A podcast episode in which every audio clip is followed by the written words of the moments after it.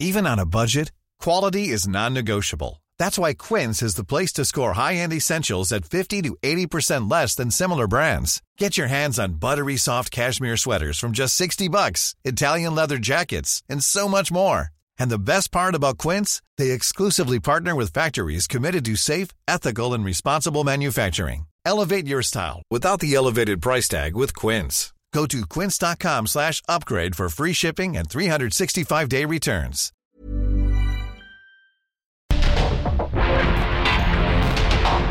Porque el mundo actual no se entendería sin la economía, las finanzas y los negocios. Acompaña a Mario Maldonado, el columnista de negocios más joven y objetivo del periodismo financiero en su programa. Bitácora de negocios. ¿Qué tal? ¿Cómo están? Muy buenos días. Bienvenidos a Bitácora de negocios. Yo soy Mario Maldonado y me da mucho gusto saludarlos a todos y a todas en este lunes 5 de febrero del 2023, en el aniversario de la Constitución mexicana, la Constitución política de los Estados Unidos mexicanos. Esta fiesta patria eh, que fue promulgada en 1917, publicada ese mismo día en el Diario Oficial de la Federación, entró en vigor un mes después y es lo que se celebra, se conmemora el 5 de febrero, el 117 aniversario de la Constitución mexicana. Así que, pues bueno, vamos a estar aquí en eh, estos micrófonos de aquí hasta las 7, como todos los días de lunes a viernes, con toda la información en este, en este día, aunque es puente, es un día feriado, muchas eh, mexicanas y mexicanos no trabajan, pero bueno, seguramente sí están, sí se levantaron para escuchar Bitácora de Negocios. Y si no, eh, escuchan el podcast de este programa en cualquier momento del día. Pues les mandamos un saludo a todos y a todas. Muchas gracias como siempre por acompañarnos. A quienes nos escuchan aquí en la capital del país en vivo por la 98.5 de FM. También un gran saludo en el, re- en el resto de la República Mexicana. Nos escuchamos también en cualquier parte del mundo a través de la radio por internet en la página heraldodemexico.com.mx. Ahí está el streaming de la cabina del Heraldo Radio.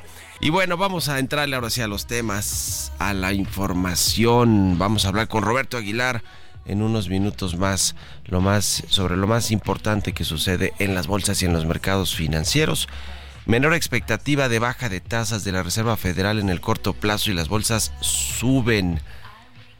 Mejora la OCDE el pronóstico de crecimiento mundial para este año a 2.9%. México cre- crecería 2.5% según estas proyecciones de la Organización para la Cooperación y el Desarrollo Económicos. Y reporta la zona euro tenues señales de recuperación económica, pero persisten presiones inflacionarias. Vamos a entrar a esos temas con Roberto Aguilar, vamos a hablar con Mariana Campos, directora de México Evalúa, sobre el superpeso y la baja producción eh, petrolera eh, que tiraron los ingresos precisamente por este eh, por esta vía que obtiene México, el sector petrolero, Pemex particularmente, que bueno, pues es una bomba de tiempo también para la siguiente administración con esa pesadísima deuda y con la mala gestión que han tenido en este gobierno con respecto a Pemex.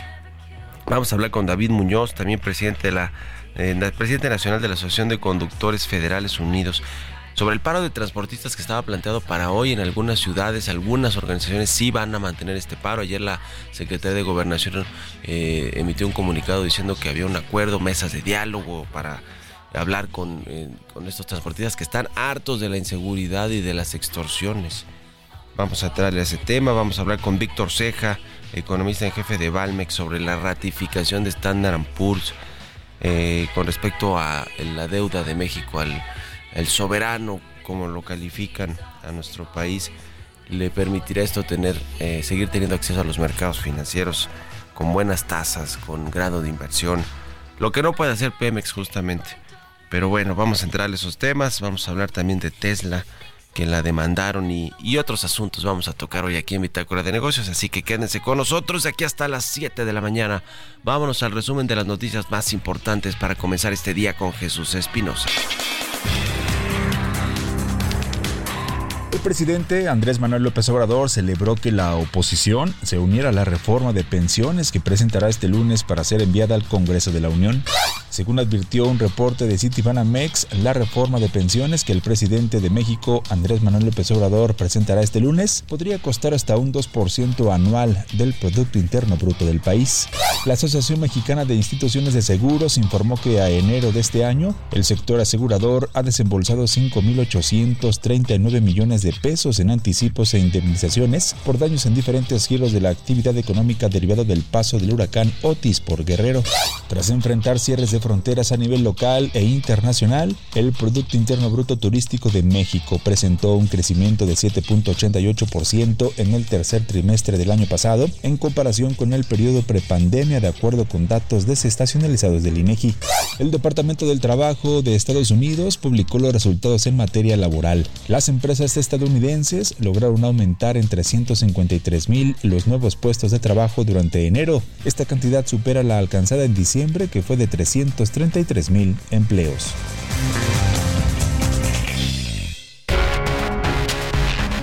El editorial.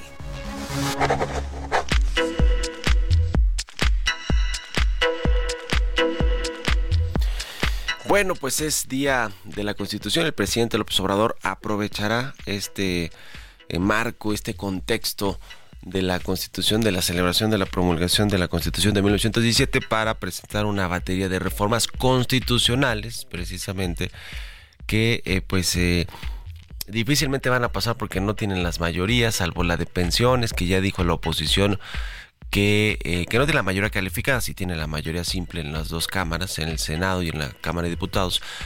pero ya dijeron en la oposición, la de pensiones nos suena bien, queremos mejorar el eh, futuro de los trabajadores, eh, eh, me refiero a, pues sí, a las pensiones, a su jubilación, pero quieren que les diga el gobierno de dónde va a salir el dinero, si le va a recortar a los proyectos de infraestructura, a los programas sociales, y no, lo que va a hacer el presidente es decirle, decirles a la oposición, vamos a quitar los organismos autónomos, con eso vamos a empezar, y la oposición le va a decir, no, no estamos dispuestos a que se, se cancelen los organismos autónomos, es una regresión democrática, institucional, etcétera, y ahí se van a quedar entrampados y no va a pasar la reforma y el presidente va a decir, pues ya ven, fueron los de la oposición los que no quisieron. Decían que sí la apoyaban, pero a la hora de eh, apretarse el cinturón con los organismos autónomos que no sirven para nada, y no quisieron, entonces fue su culpa. Yo creo que por ahí va a estar la cosa, ¿eh? Ya, ya veremos qué sucede, pero me parece que sí mordieron el anzuelo, cayeron en la trampa del presidente los de la oposición, porque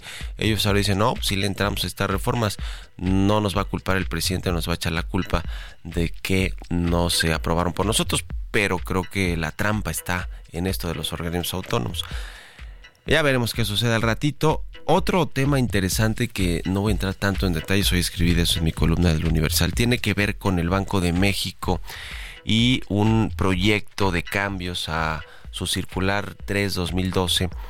En, eh, pero todo esto, digamos, estos cambios se publicaron en diciembre, apenas en diciembre del año pasado, eh, en el que se elimina la obligación de los bancos para reintegrar el dinero de manera inmediata cuando un usuario no reconoce un cargo en su línea de financiamiento, en específico cuando se trata de pagos domiciliados a cuentas de créditos de nómina. Por este asunto, por estos reclamos, los bancos eh, pues han calculado según la Conducef y la, eh, el sector bancario 3 mil millones de pesos que se tienen que devolver a los usuarios por estos temas. Ya después viene la investigación y, y finalmente hay un veredicto, ¿no? Si es correcto que le regresen el dinero o no a los usuarios. Lo cierto es que ya de un plumazo esto se va a cancelar es un golpe sin duda para los usuarios de los servicios financieros con la anuencia del Banco de México, obviamente de la Asociación de Bancos de los bancos en particular, que es a los que les beneficia, pero también y llama mucho la atención esto, avalado por la Conducef, que es la encargada de defender a los usuarios de los servicios financieros.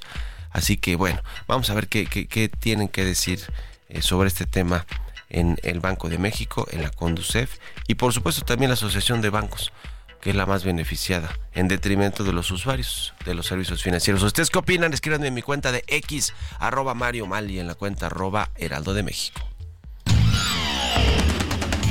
Mario Maldonado en Bitácora de Negocios.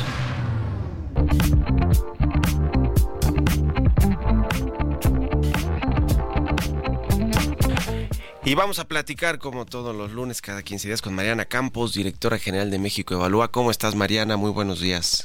Muy buenos días, Mario. Me da mucho gusto saludarte. Igualmente, aquí en el puente, trabajando. Y te agradecemos siempre, Mariana, que nos, que nos tome la llamada, pues para platicar sobre, ahora que ya tenemos todos los datos de finanzas públicas del año pasado, cómo estuvieron los ingresos petroleros del el país, del sector público y también cuánto incidió el superpeso también en, en, los ingresos que, que obtuvo el gobierno a través de esta venta de petróleo.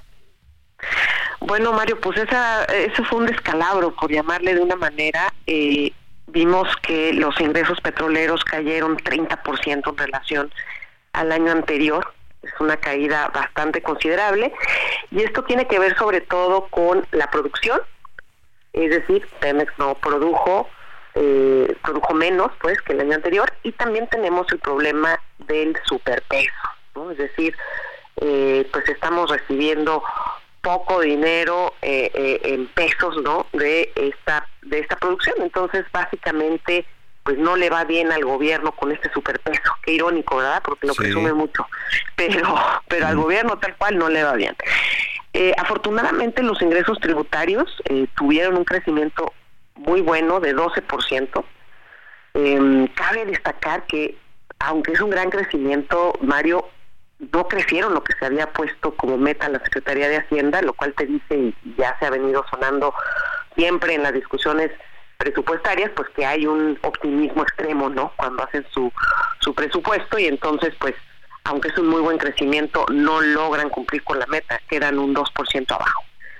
Todo esto, Mario, nos hace llegar al siguiente resultado. O sea, hubo un crecimiento de los ingresos totales muy bajito, eh, pero los ingresos totales quedan por debajo de, su meta, ¿no? Es decir, crecieron 1.8% en relación al año pasado, pero quedan también alrededor de ese número abajo, ¿no? De, lo que de lo que se había planteado la secretaría, algo que no le suele pasar al gobierno. O sea, en 20 años eso eso solamente ha pasado en 2020 y en esta ocasión. ¿A qué, ¿A qué se debe el tema de los ingresos fiscales que sí estuvieron digamos, eh, en, buena medida hasta la recaudación fue lo, es lo que soporta el presupuesto federal, todo el gasto público. Eh, hubo un crecimiento de más de 3% de, de la economía, eso yo creo que tiene que ver con que también se recauda más impuestos, pero en general sí están cobrando bien los impuestos de manera eficiente en el SAT, algo, digamos, extraordinario o es más bien por la economía. Bueno, yo creo que sí tiene que ver también con la cobranza, Mario. O sea, esta, esta administración eh, sí ha alcanzado récords muy destacados en términos de, cobranza, es decir, se le llama la recaudación secundaria, y eso ha sido una, una fuente importante. Me parece también que eh, reducir todo lo que es el subsidio a las gasolinas es también relevante, ¿no? El, el tiene, tiene un repunte, eh, en cambio en 2022, pues, dado que el precio del petróleo estuvo muy, muy bueno, pues eh, el gobierno tuvo que eh, subsidiar la gasolina y renunciar a recaudación. Fue tanto lo que quiso subsidiar la gasolina que además también eh, estuvo dispuesto a, otorgar devoluciones en el IVA. Entonces, todo eso pues le, le, causó un costo en 2022 y ahorita pues tuvimos otro ejercicio en el IEPS. Entonces yo creo que eso también es de lo que estuvo influyendo, ¿no? Eh, vale la pena decir que pues el gasto creció 1.8%, eh, lo llevan muy como en línea con, con los ingresos, pero ese crecimiento es menor de lo que se esperaba y en realidad en términos de lo que se había programado, pues el gasto recibe uno de los recortes más grandes, bueno, el más grande del sexenio, por ciento... Eh, perdón, por ciento, 180 mil millones de pesos menos. Entonces eso es muy relevante en un país como México que en realidad no gasta tanto en relación a su economía en términos de gasto público. Ya.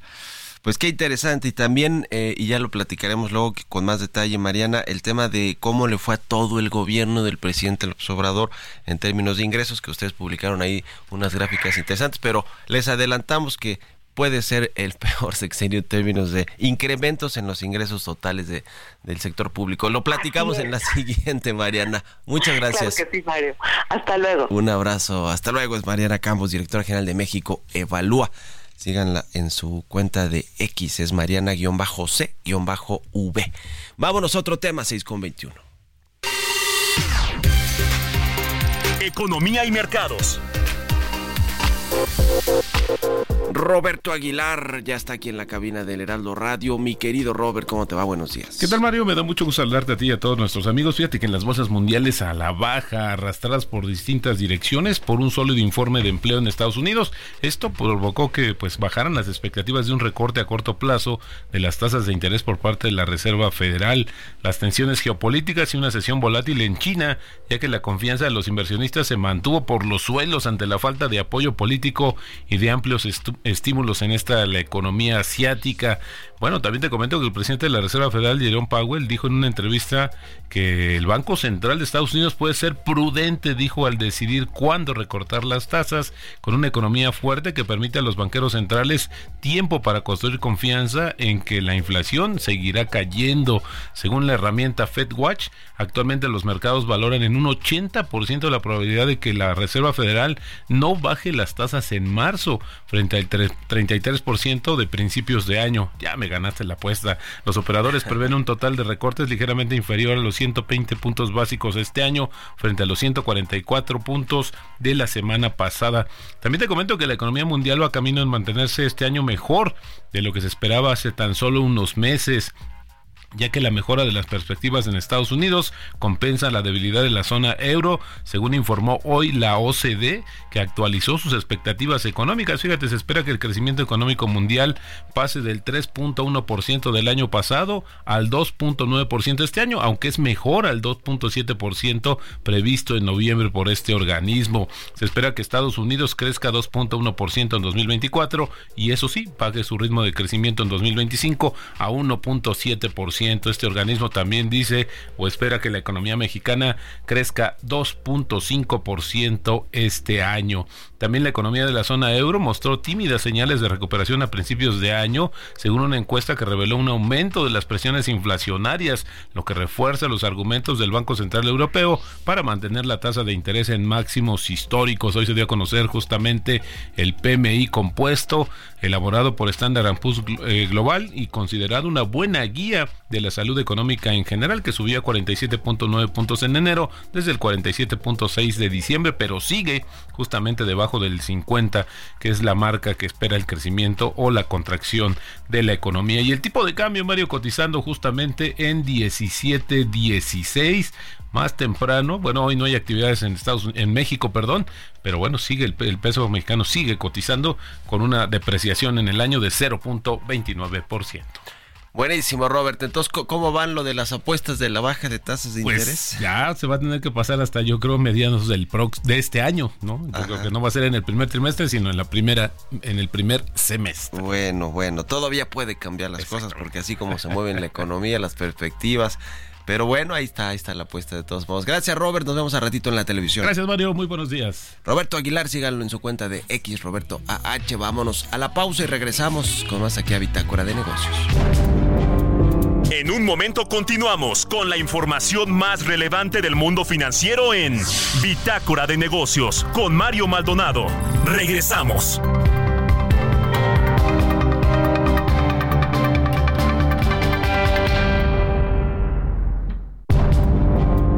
Estamos de vuelta en Bitácora de Negocios con Mario Maldonado. Ya estamos de regreso aquí en Bitácora de Negocios. Son las 6 de la mañana con 31 minutos, tiempo del centro de México. Vamos a entrarle ahora sí a los temas en esta segunda mitad del programa y vámonos con el segundo resumen de noticias con Jesús Espinosa. La Secretaría de Hacienda informó que la calificadora Standard Poor's ratificó la nota de deuda soberana de largo plazo de México en moneda extranjera y local en triple B y triple B ambas con perspectiva estable. De acuerdo con datos desestacionalizados del Banco de México, los ingresos por remesas en nuestro país sumaron 63.333 millones de dólares, que significó además de una variación anual de 7.6%, el mayor valor observado para este indicador desde que se tienen registros. De acuerdo con datos desestacionalizados del Instituto Nacional de Estadística y Geografía, el indicador mensual del consumo privado en el mercado interior creció 6.67% en el penúltimo mes del 2023, después de contraerse 0.23% en octubre pasado. Jeff Bezos planea vender hasta 50 millones de acciones de Amazon a medida que su valor se está incrementando. La venta se producirá durante los próximos 12 meses para potencialmente aprovechar un incremento de las Many of us have those stubborn pounds that seem impossible to lose, no matter how good we eat or how hard we work out. My solution is PlushCare. PlushCare is a leading telehealth provider with doctors who are there for you day and night to partner with you in your weight loss journey. They can prescribe FDA-approved weight loss medications like Wagovi and Zepbound for those who qualify.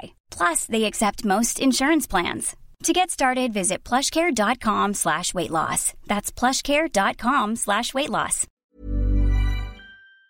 Acciones que ha puesto a Besos muy cerca de convertirse en la persona más rica del mundo. Entrevista.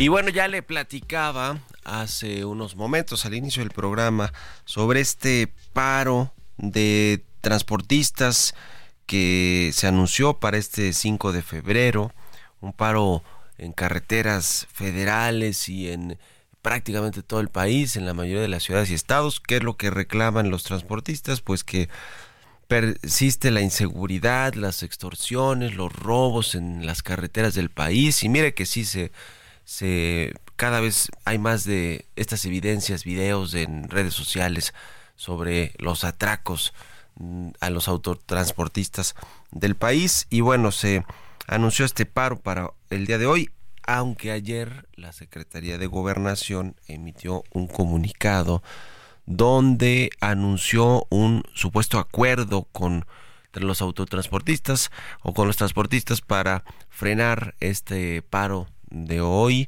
y acordaron mesas de trabajo en las cuales se van a integrar la Secretaría de Seguridad Ciudadana, la Guardia Nacional, que es la encargada esta Guardia Nacional de las carreteras después de que se extinguió la policía de, de eh, federal de caminos y eh, también enlace con autoridades estatales y municipales, en fin, un comunicado que algunos grupos de transportistas negaron que sea real y que va a haber paro Vamos a platicar con David Muñoz, presidente nacional de la Asociación de Conductores Federales Unidos, sobre este asunto. ¿Cómo estás, David? Muy buenos días. ¿Qué tal? Muy buenos días.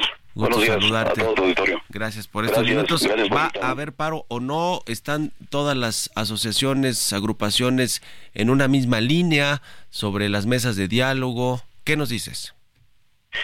Eh, efectivamente, todo va a marchar como tal cual está anunciado en todos los tramos de eh, los, diferentes estados, así como está planeado y se va a llevar a cabo a partir de las no más tardadas las 8 de la mañana. Eh, la asociación que tú encabezas de Conductores Federales Unidos, ¿dónde va a comenzar estas movilizaciones y estos paros? ¿En qué punto de la del país? en el punto principal, ¿En el es sobre el arco norte tenemos eh, agremiados en todo el país, eh, donde los les agarre el, horario, ahí se van a detener. Este comunicado de la Secretaría de Gobernación lo desconocen o sí saben que hubo algunos eh, grupos, agrupaciones que estuvieron en pláticas con la Secretaría de Gobernación, con el gobierno para supuestamente hacer este acuerdo y evitar el paro. Mira, fuimos invitados a una reunión a la Secretaría de Gobernación donde asistieron algunos, no todos, algunos compañeros, y no hubo acuerdos. Fueron, se les ofreció, se nos ofrecieron mesas de diálogo, pero no hubo acuerdos, en ningún momento se acordó cancelar la manifestación. La manifestación va. Ok. Eh, ¿Cuántos transportistas están esperando que se manifiesten, se movilicen este lunes 5 de febrero? Pues como ya lo habíamos anunciado, tenemos eh, estimado un promedio de 150 mil vehículos a nivel nacional, a excepción de que algunos compañeros que ofrecieron detenerse, detener sus flotillas en sus centros logísticos no lo hagan, pero ese es el estimado, 150 mil vehículos a nivel nacional. 150 mil vehículos.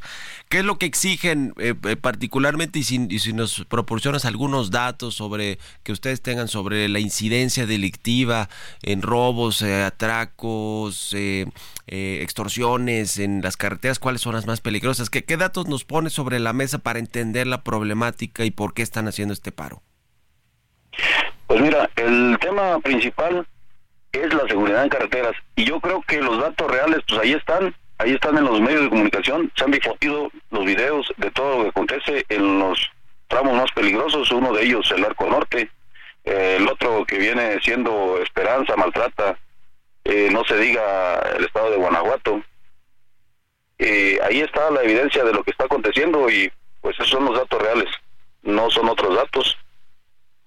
Entonces, pues eso es lo que nos ha obligado a, a llegar a este punto de manifestarnos ya no podemos seguir con esta situación. Entonces, pues vamos a, hacer eh, esta manifestación a partir de, las 8 de la mañana. No hay paso atrás. Eh, eh, también por ahí comentamos esta parte de la inseguridad. vemos por todas las carreteras retenes falsos, vehículos particulares con códigos oficiales, personas civiles uniformadas en todas las carreteras y pues no vemos la presencia y, el actuar de la Guardia Nacional. Eh, eso es lo que necesitamos que, nos brinden seguridad. Justo, justo ese tema.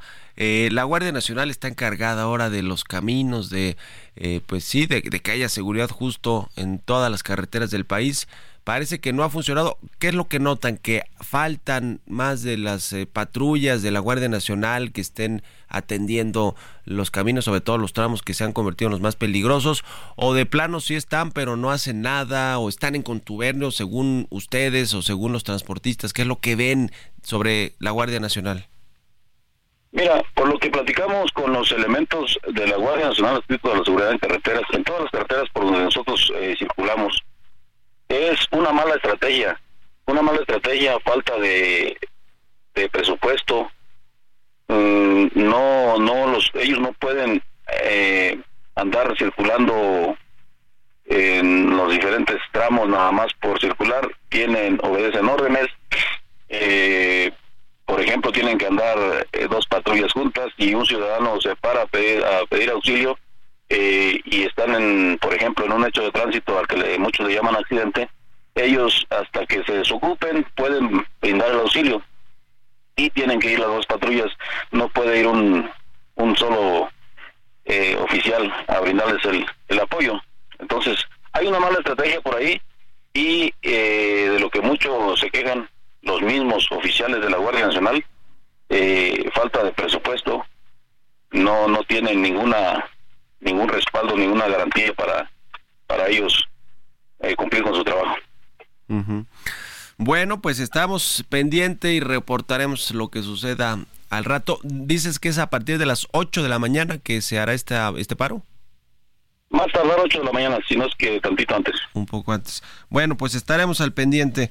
Eh, Muchas gracias. gracias, David, por estos minutos. Hasta luego. David Muñoz es presidente nacional de la Asociación de Conductores Federales Unidos y nos dice sí va a haber este paro, se va a llevar a cabo en las principales carreteras del país, en los puntos más álgidos de pues de, de inseguridad, de violencia, de atracos, de robos, de extorsiones y efectivamente cada vez se ve más en las redes sociales, en los videos que difunden también medios de comunicación pues estos robos con mucha violencia y que, y que bueno, pues eh, generan pérdidas económicas muy importantes para las empresas, los transportistas, para las empresas que eh, eh, mandan los productos a el interior de la República Mexicana y también para los consumidores finales. ¿Por qué?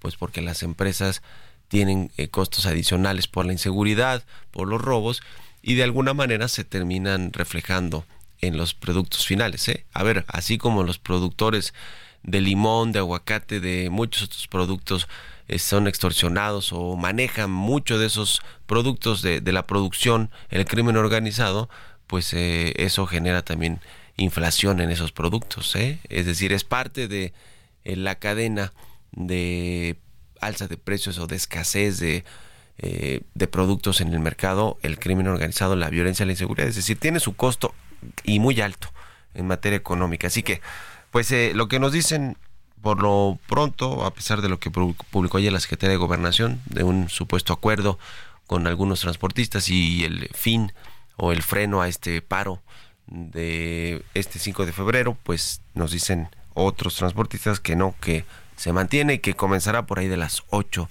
de la mañana en estos eh, accesos a la Ciudad de México o salidas como el Arco Norte. Vámonos a otro tema, 6 de la mañana con 45 minutos.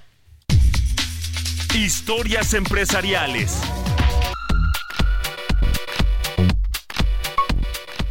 La empresa automotriz Tesla del multimillonario Elon Musk acordó pagar una cifra millonaria para poner fin a una batalla legal que libraba contra 25 condados de California, puesto que se le acusaba de mal manejo de desechos peligrosos. Nos platica del tema Giovanna Torres. La compañía de vehículos eléctricos Tesla deberá pagar 1.5 millones de dólares, luego de que 25 condados de California presentaran una demanda en su contra por mal manejo de desechos peligrosos en sus instalaciones en todo el estado. Dichos condados argumentaron que Tesla etiquetó de manera incorrecta sus desechos, como baterías usadas, materiales de pintura y combustible diésel en todas las instalaciones del estado y mandó materiales peligrosos a vertederos que no pueden recibirlos. La demanda alegó que la empresa violó las leyes estatales sobre negocios desleales y gestión de residuos peligrosos en hasta 101 instalaciones, incluyendo la planta de fabricación Tesla en Fremont. Tesla admitió no haber cometido ningún delito y tampoco respondió de inmediato a una solicitud de comentarios el viernes. Sin embargo, acordó pagar una multa de 1.3 millones de dólares y 200 mil dólares a manera de reembolso para los condados que realizaron los costos de investigación. La compañía automotriz de Elon Musk también acordó tomar medidas para el manejo adecuado de sus desechos y la contratación de un auditor externo para examinar sus prácticas en materia de desechos durante cinco años. Los hechos que fueron corroborados por los condados dijeron que la compañía había cooperado con la investigación y ya había empezado a poner en cuarentena y examinar sus desechos. Para Bitácora de Negocios, Giovanna Torres.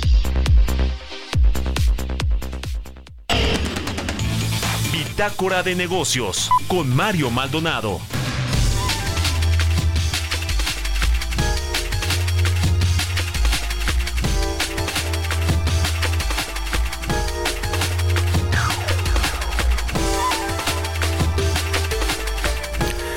Y bien, le platicamos que el jueves, aquí le comentamos que el jueves la calificadora eh, Standard Poor's ratificó la calificación de la deuda soberana de largo plazo de México en moneda extranjera y local en triple B y triple B más respectivamente.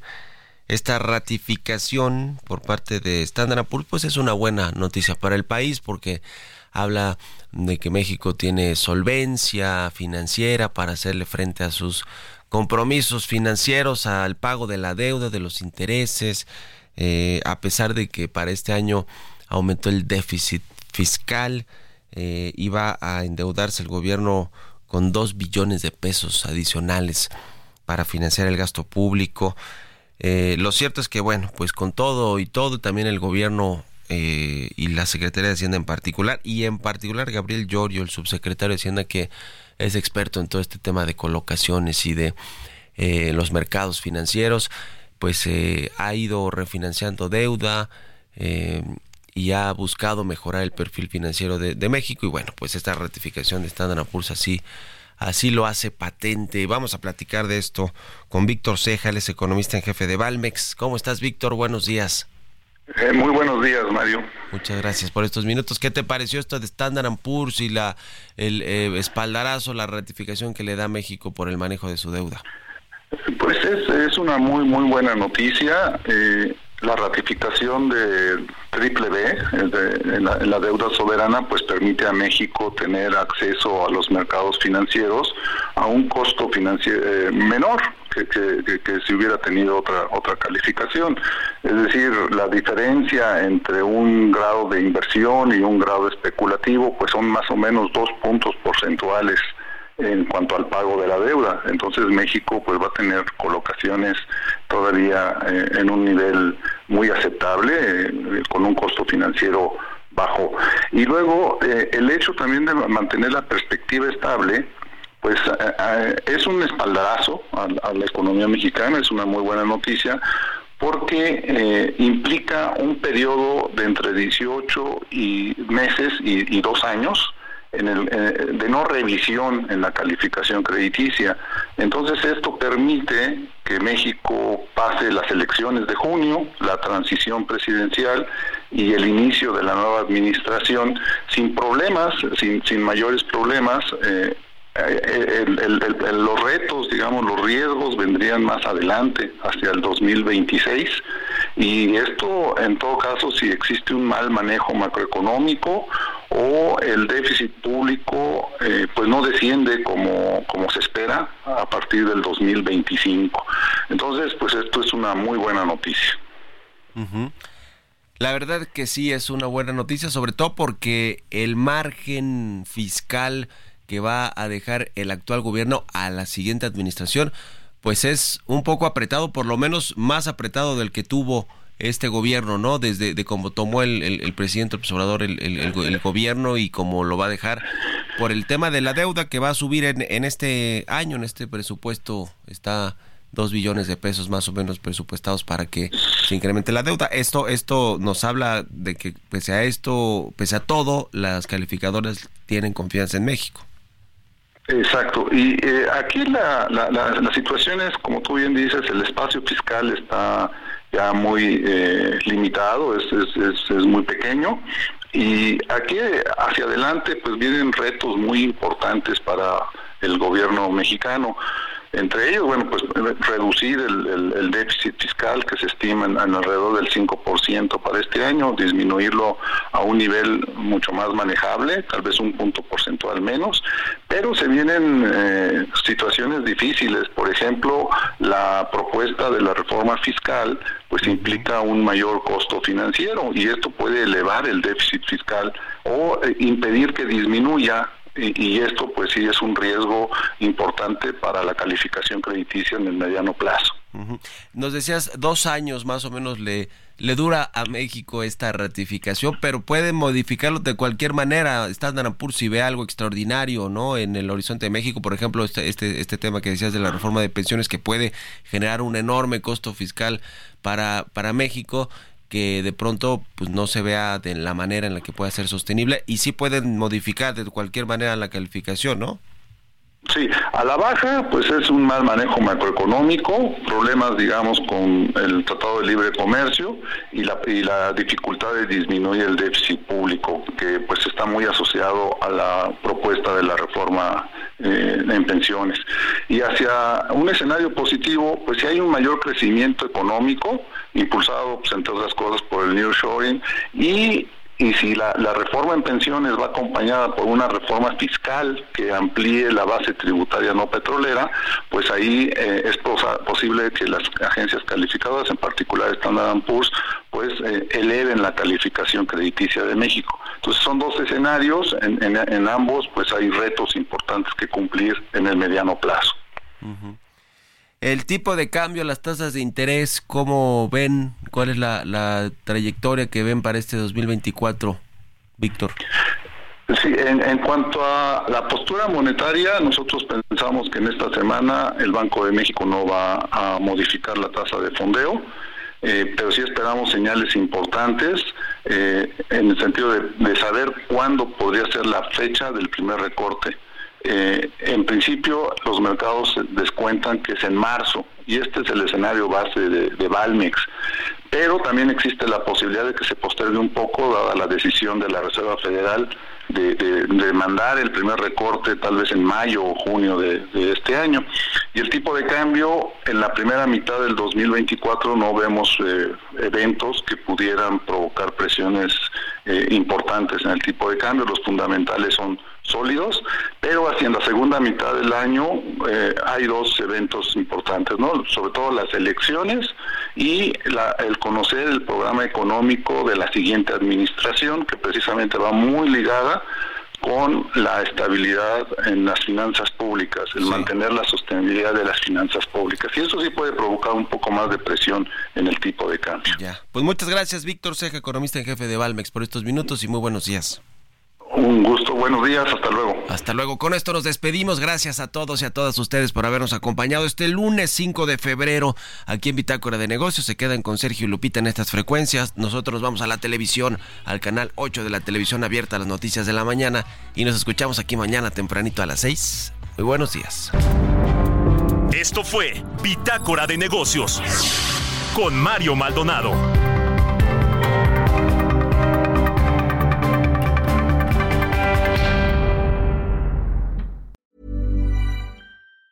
Hi, I'm Daniel, founder of Pretty Litter. Did you know cats tend to hide symptoms of sickness and pain? I learned this the hard way after losing my cat, Gingy. So I created Pretty Litter, a health monitoring litter that helps detect early signs of illness by changing colors, saving you money and potentially your cat's life. Pretty Litter is veterinarian developed, and it's the easiest way to keep tabs on your fur baby's health right at home. Go to prettylitter.com and use code ACAST for 20% off your first order and a free cat toy. Terms and conditions apply. See site for details.